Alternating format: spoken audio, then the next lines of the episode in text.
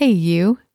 Thank you for joining me for episode number 61 of Better Regulate Than Never. I bet all of you have heard of the five second rule that says if you drop something on the floor, if you pick it up within five seconds, it's okay to eat it. You can hear people say five seconds when you drop something on the floor. I suppose this the theory is that if you pick it up really fast, bacteria and germs don't have a chance to contaminate it. They actually studied this and found that bacteria can stick to something immediately, so the five second rule isn't really a safe one. But everyone seems to know about it, and some probably believe in it. For me, it depends on what floor I have dropped it on. If it was a bathroom floor, ugh, forget it. Or even a floor in a public place, I think would be too gross. But my own floor at home, I probably wouldn't worry about it very much. Not that my floors are clean, but um, I would just feel better because they the f- my floors at my house, those are my germs, so I don't worry about it so much. It also depends on how hungry I am. I eat an apple at lunch every day, and I love my apple. It's like my favorite thing. I want to eat every bit of it. And of course, uh, every day I cut all the blemishes off because I don't like bruises or weird brown cuts in it. I also don't like the core part and like where the seeds are. There's like that kind of harder part that holds the seeds, I cut all that stuff off because I don't like it. I want my pieces of apple to be perfect. So I hold them over the trash and cut out all these little things that I don't like before I eat it. And a couple of times while I was doing this, the piece has fallen into the trash. And I want to eat all of my apple because I love it. I don't want to miss out on any of it. So those couple of times when that's happened, I have picked it out of the trash, washed it off, and still eaten it. Now, it's never fallen on anything really gross. And if, of course, if it did, I would not eat it. But, um, so far I've been lucky and it's just fallen on a crumpled piece of paper or some, just something that was not gross. So that's how I've used the five second rule. But I recently found out about a different five second rule, and I wanted to tell you about it because I know it will change your life. It is so simple, and I just wanted to make sure that more people knew about it. It has actually been around for a while, and I was so sad because I didn't know about it before. It really fits in with so much of the stuff that we talk about on this podcast. Of course, I heard about it on a different podcast, and my husband has started to call me the pod the podcast queen, and it's not because I am the queen of my podcast, though I totally am, but because I listen to so many different podcasts and practically every day I am telling him new things that I learned from some podcast that I listen to. Mel Robbins is a vlogger, a best-selling author, uh, the most booked female speaker in the world. And she is also famous for inventing the five second rule that we're going to talk about today. And she has one of the most watched TEDx talks in the world as well. I looked her up as soon as the podcast I was listening to was over, and I watched her TEDx talk and I bought this book and I bought one other book that she wrote um, that she was also talking about in the podcast. And that's another episode later on. I'm going to put a link to her TEDx talk and her book that we're going to talk about today in the show notes. Um, and it is such an easy read. I I usually take a long time reading because I listen to lots of audiobooks, but I to actually sit down and read, I don't do as much. And so I actually sat down and read this for this podcast episode, and it was pretty easy to get through.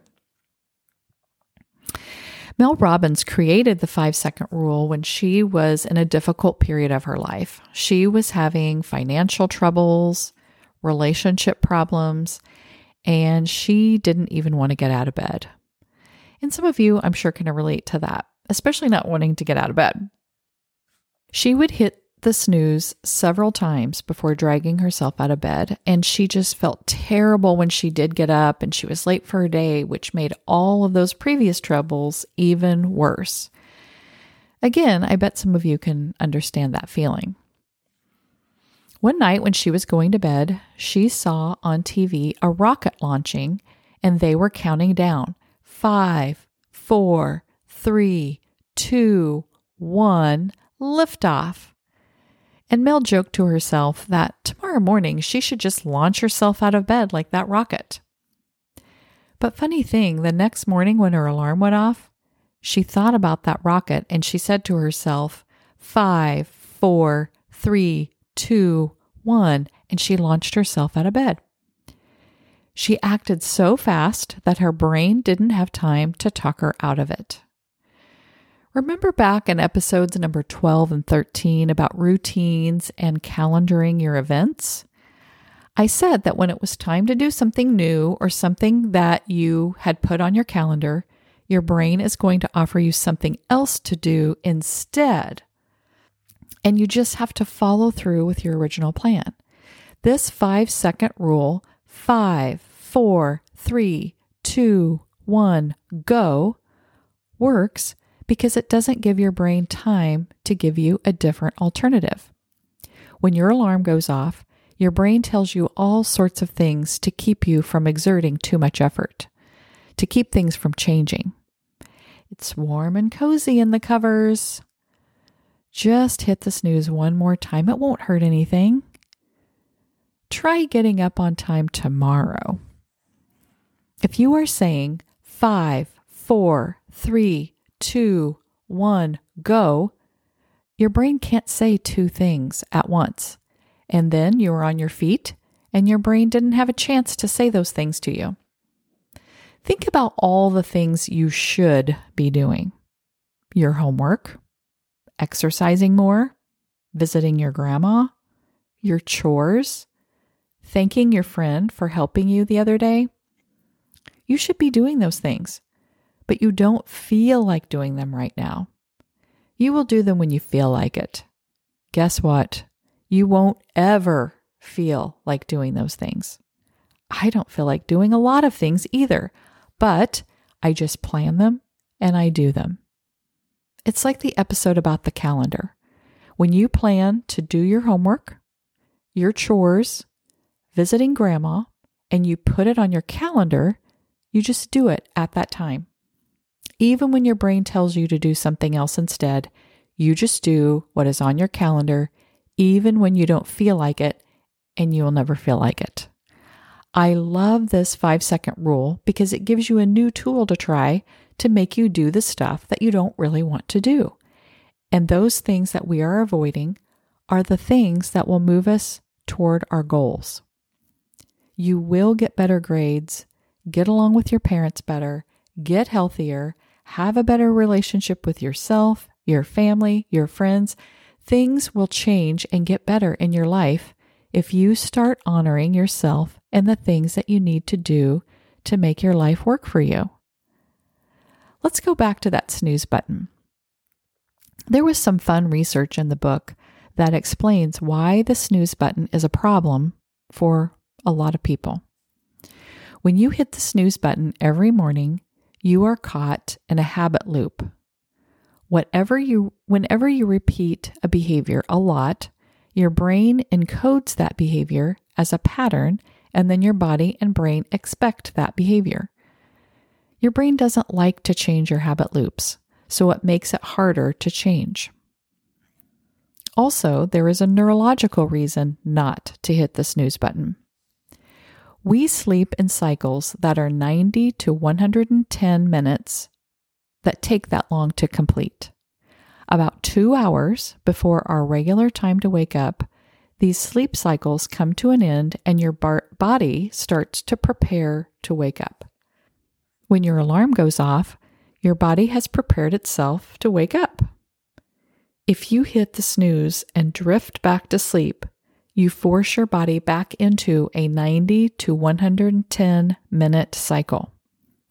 When your snooze goes off 10 to 15 minutes later, and I know some are six or eight minutes, but just stay with me.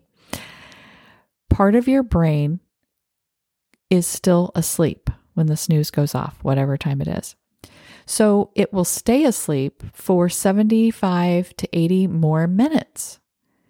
It can take up to four hours for your brain and body to be working at full capacity after that. That is most of your morning. That is why you don't feel good as you get dressed and get to your classes.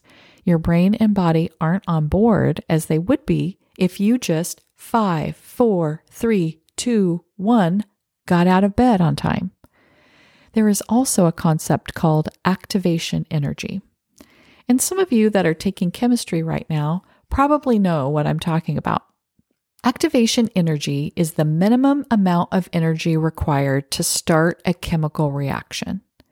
Chemists have found that this initial amount of energy is much higher than the amount needed to keep the reaction going. So, the initial amount of energy it takes to push yourself out of bed is much higher than the amount of energy you exert once you are up and moving. If you have ever had to get out of bed early, you probably noticed that. At first, you could barely make yourself get up. But when you started moving around and doing things, you were like, oh, this isn't too bad. Here's a challenge for you to start using this rule in your life tomorrow. Set your alarm 30 minutes earlier than usual.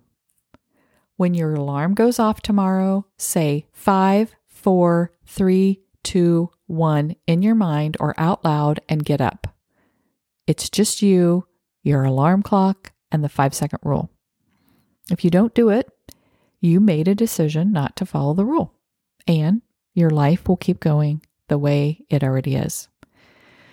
But when you get up 30 minutes early tomorrow, you will experience activation energy.